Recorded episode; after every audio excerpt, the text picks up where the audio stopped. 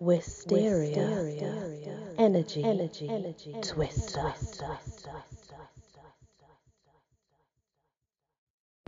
Hello everyone, welcome back to my channel and to the collection by Drac von Stollor. This story is called Ashes to Ashes. In the heart of the darkest forest, shrouded in perpetual mist, stood the ruins of Sir Jacob Edwards Castle, a grim reminder of his malevolence. The castle's chilling aura had a way of creeping into the souls of those who dared approach, leaving them shivering in fear before even crossing the threshold. The legends whispered of restless soul that, souls that wandered the castle's corridors, eternally trapped in their torment. The wind howled through the broken windows, a mournful wail that seemed to carry the anguished cries of the prisoners who had met their gruesome fate there. As night fell, an eerie glow emanated from the dungeon, casting flickering shadows of the decaying walls. Each shadow a reminder of the bone snapping horrors that had taken place within. On the anniversary of Sir Jacob's death, a thick fog enveloped the castle grounds, a veil between the living and the dead growing thin. In the castle's dungeon, the air grew cold and heavy, and the shackles that once held the prisoners seemed to rattle and clank of their own accord. Whispers of agony and despair echoed through the chambers, as if the very walls were haunted by the memories of the tortured souls. As the clock struck midnight, the ghostly apparitions of the prisoners materialized, their gaunt faces twisted in eternal pain. Hollow eyes stared into the darkness, seeking vengeance against the tormentor who had taken pleasure in their suffering. They wandered the corridors, their moans mingling with the creaks of the decaying castle, creating a symphony of terror that sent shivers down the spine of anyone who dare listen. In the centre of the dungeon, the ashes of Sir Jacob had been scattered, a cruel mockery of his once formidable presence. But his malevolence lingered, his spirit unable to rest. Forever bound to the dungeon, he had ruled with an iron fist.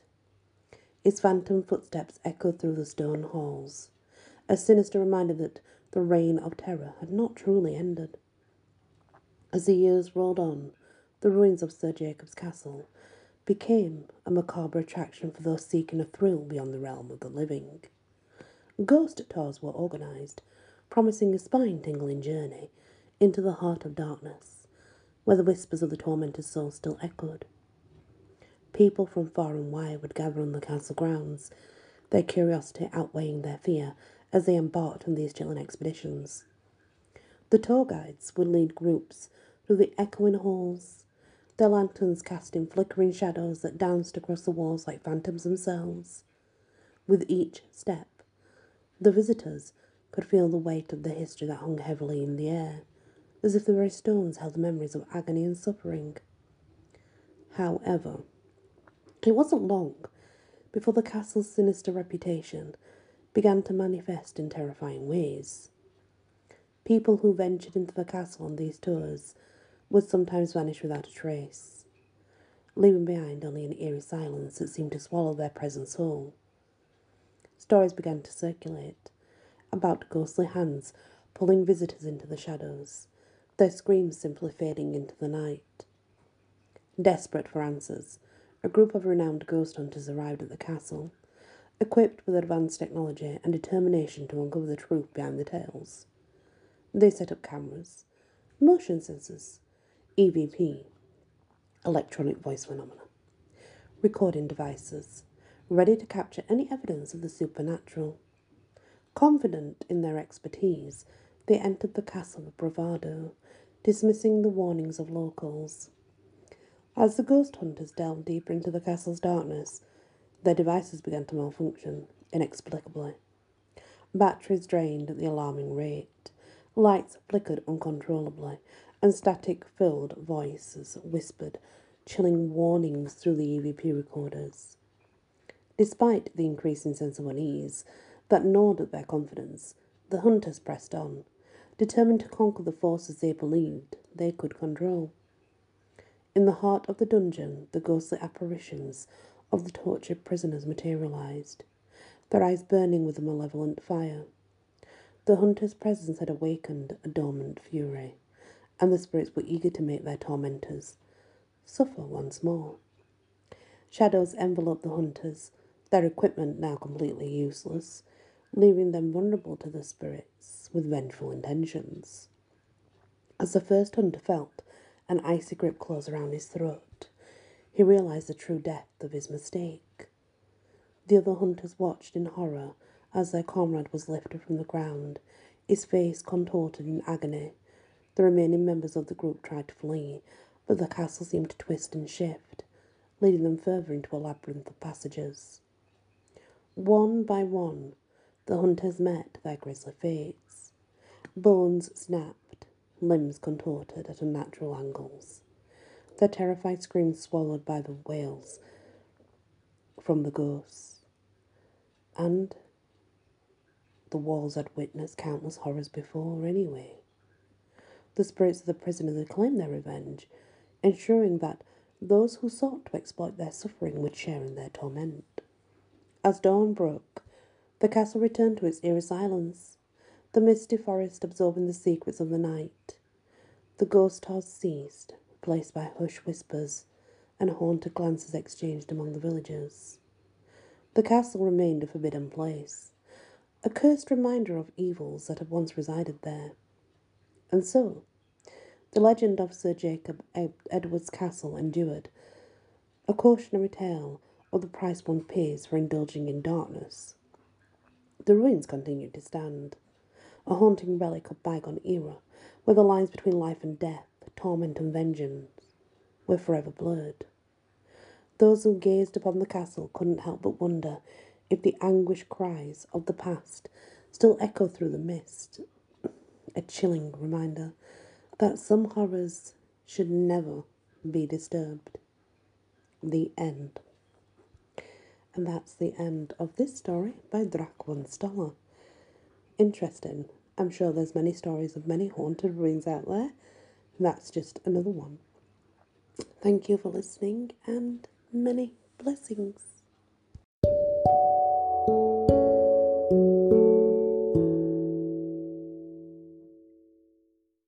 Hello everyone, welcome back to my channel and to the stories by Drac von Stollor. This next story is called The Inheritance. Countess York was a wealthy but mean spoiled woman who upon her husband's death inherited not only his wealth but his cold heartedness. The Countess's husband was wealthy, was an oil tycoon. He handled all his affairs with an iron fist. The minute her husband died, the Countess had plenty of money to give her husband an expensive funeral. But, being taught by a man with a cold heart and iron fist, he was lucky to have been put in a pine box. The Countess had ice water pumping through her veins, but not enough to make her bury her husband in a shallow grave on their estate. He was at least put in the family cemetery.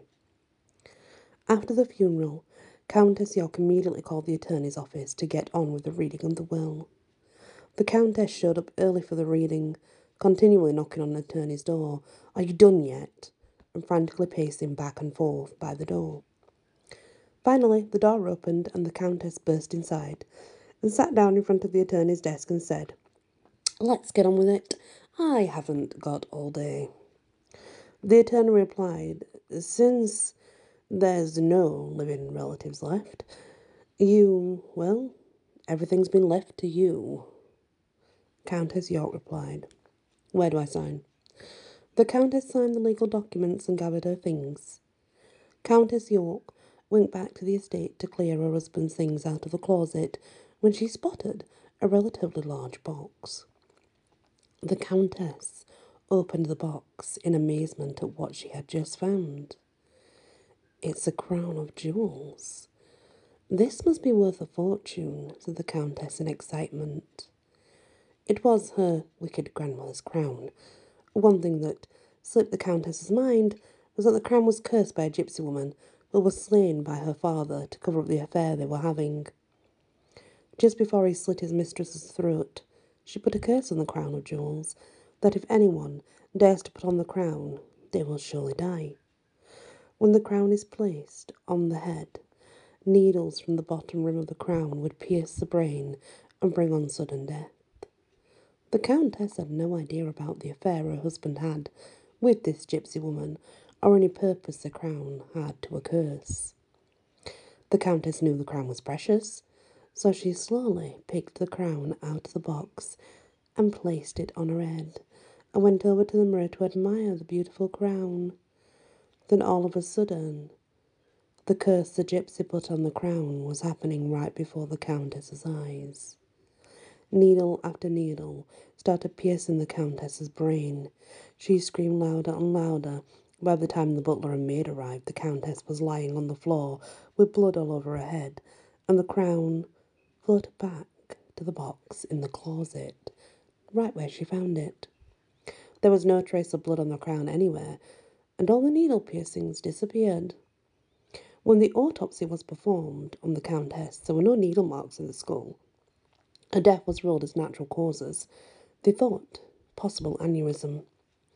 By some coincidence, the Countess had just finished her will in case something happened to her on the same day that she died. She did it. How strange is that? The butler and the maid were not sure what their future held, since the Countess was no more. The Countess oppressed the maid and the butler all the thirty plus years they served her. As the maid and the butler were cleaning the Countess's room, the maid stumbled upon the box with the cursed crown. The maid said, Look, look, there's a beautiful crown inside this box. I bet the Countess hasn't even noticed it was here. The maid reached in the box and pulled out the crown and proceeded to put it on.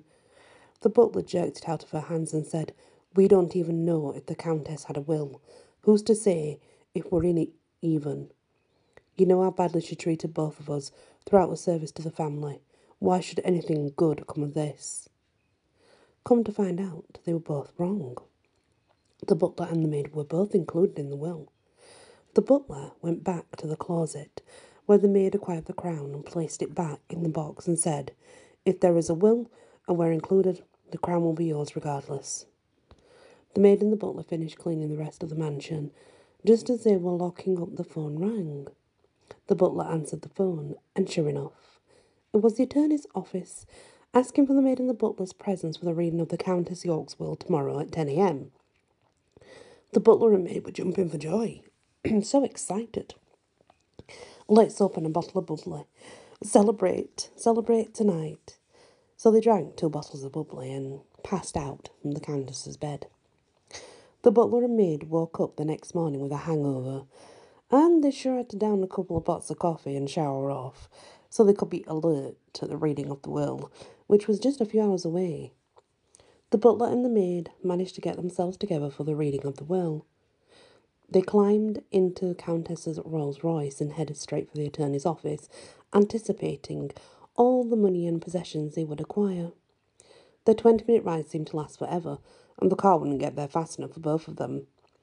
The butler and maid finally reached their destination, put the car in park. Both the maid and butler jumped out of the car and raced upstairs to the attorney's office. The butler knocked on the door, and the secretary answered it, then escorted the maid and butler to the conference room for the reading of the will.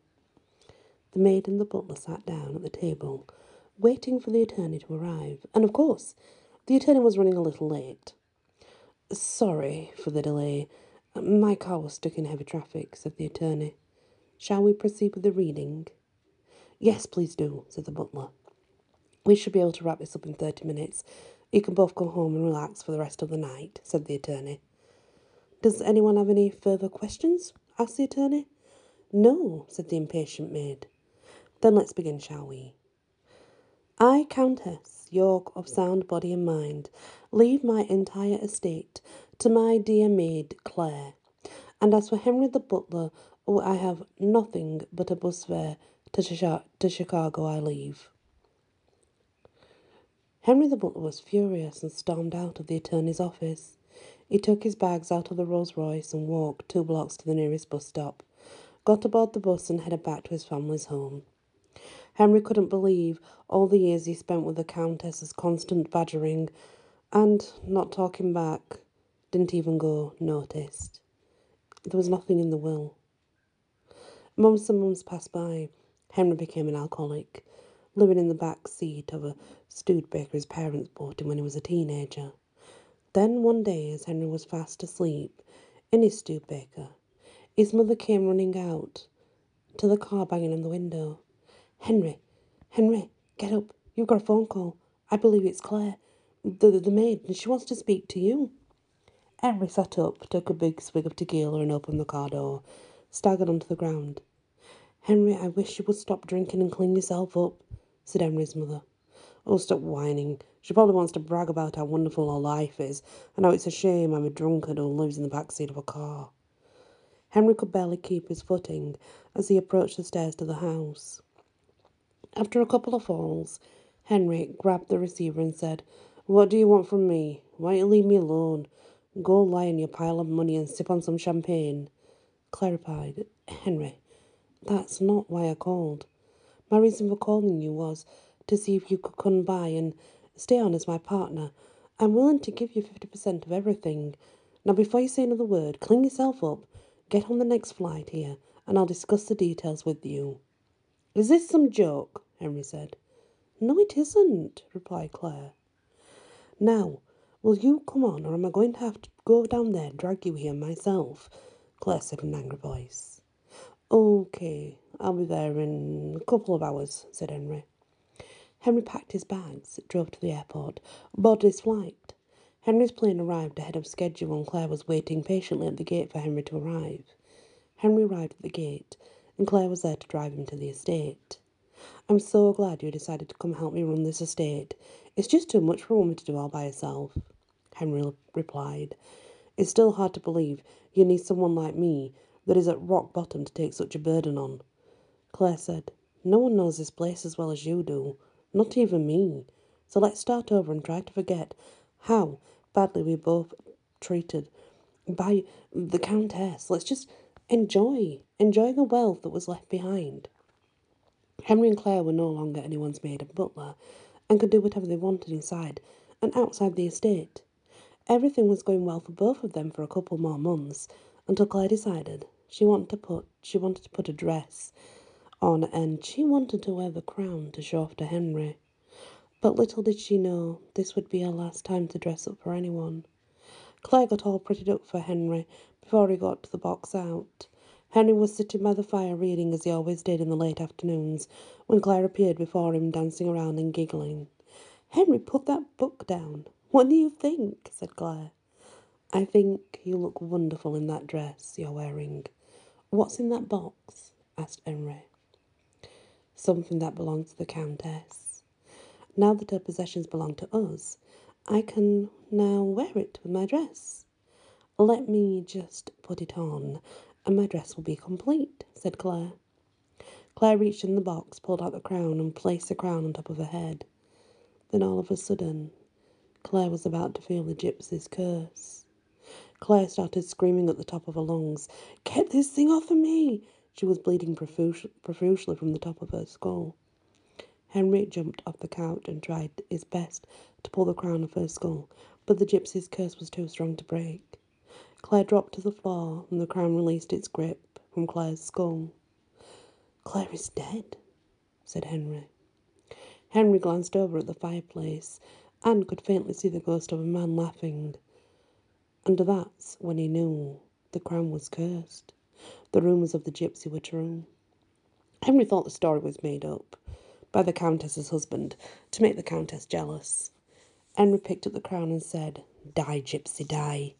Then Henry threw the crown in the fireplace and watched as the once beautiful golden crown melted before his eyes. As the crown was burning, Henry could see the gypsy's ghostly figure screaming out for help. But Henry just ignored the gypsy's pleas and watched the crown disappear along with the gypsy's curse. Henry was all by himself, with nothing to do in the mansion but count his money. Now that Claire was gone, all the inheritance money was his. Henry lived out the rest of his days at the estate, gambling, drinking, fast women, until the well ran dry. Henry was again penniless. During his last night in the mansion, he had terrifying dreams of the gypsy woman she was coming back to finish him off. Henry was at his lowest point in life and too weak to fight the dreams. The voice in his dreams kept on telling him to open the nightstand next to the bed, take out the revolver, pull the gun, put the gun to his head, and pull the trigger. Finally, Henry couldn't take any more. So, he pulled out the revolver and blew his brains out. Shortly after Henry pulled the trigger, the mansion caught on fire. All of the horrific memories along went up in flames with him. Did the gypsy seek revenge from the grave? Or is it just a coincidence? We may never know the real truth. So, what do you think, guys? Do you think it was the gypsy's curse? Or do you think it was possible that it may have been a coincidence and he just lost his mind and went mad? Because obviously he was a drunk, he was gambling all the money away. It could have been either or either. But you tell me what you think. Thank you for listening to this story and many blessings.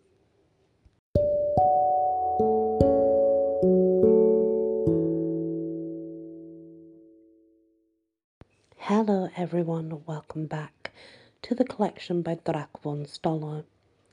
This story is called Dorabella's Revenge from the Grave. The Baron de Graff and his wife Dorabella lived in a beautiful castle in Scotland. They were so in love, and it showed at their lavish parties in the ballroom. The Baron was a jealous husband. If any man laid eyes on Dorabella in a way that made him uncomfortable, they would be brought to the dungeon and put on the chopping block, thus losing their head. Not many men dare test the jealous Baron, because if they did, Dorabella would be the last woman they would ever see again. Dorabella loved her husband dearly, but with his suspicious eyes it made things hard on their marriage, which made Dorabella resent her husband even more. The Baron would like to show off Dorabella's beauty at their parties in front of their guests. The Baron's jealousy was about to come to a head because the Baroness had all she could take, which made her take a liking to one of the groundskeepers. While her husband was out hunting, the Baroness Dorabella and the groundskeeper were upstairs rolling around in the sheets, making passionate love. The Baron's jealous heart made him decide to arrive home earlier than his wife expected, thus catching his wife and the groundskeeper in the act. Seeing his wife in bed with another man pushed him over the edge. The Baron decided to have them both killed. The Baron told them both to get out of bed and head straight to the dungeon, where they could die together. The Baron and two of his servants escorted Baroness Dorabella and the groundskeeper unclothed to the dungeon to be put on the rack. Then had their limbs ripped from their bodies as their punishment for adulteress acted by a crime committed they did. As Dorabella was being stretched out on the rack, she screamed out and cursed her husband for what he was doing to them both. The Baron said to his wife, Dorabella, you should have thought about the consequences of a jealous husband before you leaped into bed with your lover. Now it's going to cost both of your lives. What I've got in store for you, my lovely Dorabella, that will preserve your beauty is to pour hot wax all over your body before the burial. What do you think about that, dear Baroness? Dorabella replied, You're an evil man, and I will seek revenge from the grave. You can count on it. The Baron just laughed and said, I don't think you're in any position right now to be saying you'll be coming back from the dead. Once the coffin is lowered into the cold, dark ground, and the dirt is piled high on your grave, nothing, and I mean nothing, is going to bring you back, my dear Dorabella. The Baron and his two servants started pouring hot wax from their buckets as she lay there, helpless and screaming at the top of her lungs.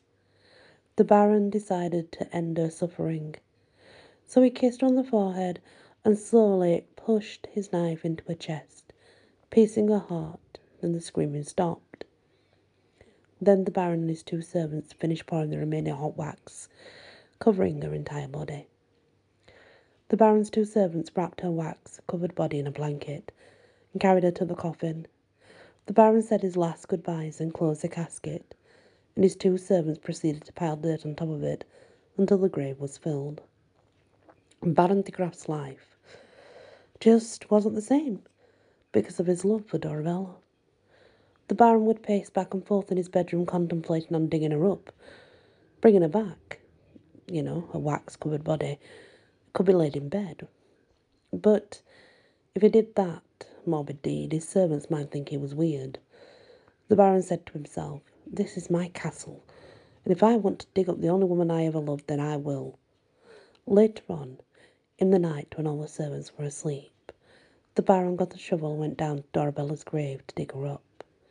As the Baron was digging and weeping over her grave, he could have sworn he heard Dorabella's voice.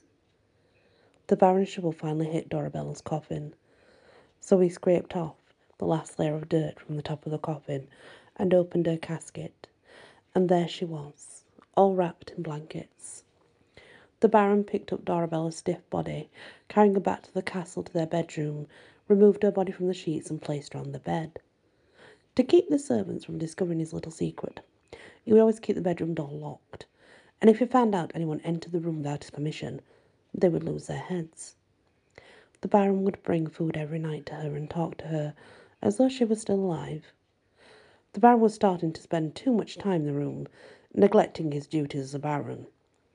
The Baron's servants were not getting paid on time, so they told the Baron they were quitting the next day. As months went by, the once beautiful castle with lavish parties was no more. The manor went to ruins. The Baron had dreams that Dorabella was going to have a revenge on him. Since Dorabella's body was removed from her cold grave for so long, the wax on her body was slowly melting off.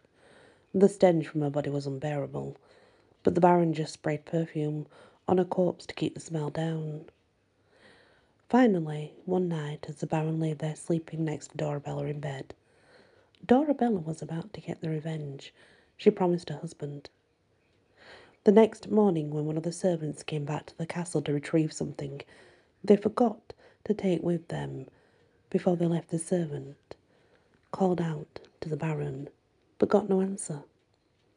The servant decided, decided to go upstairs to Baron's room to say goodbye for the last time. When the servant opened the door, he got the shock of his life. There lying on the bed was the Baron and his dead wife, Dorabella. What frightened the servant the most was that Dorabella's hands were around the Baron's throat, and when the servant went to get a closer look, the Baron's face was that of a man who was frightened to death. The Baron was dead all right. The servant said Dorabella was seeking revenge on the Baron. She finally got what she wished for him to happen. The end. That's an interesting story indeed. Imagine having that happen in your real life.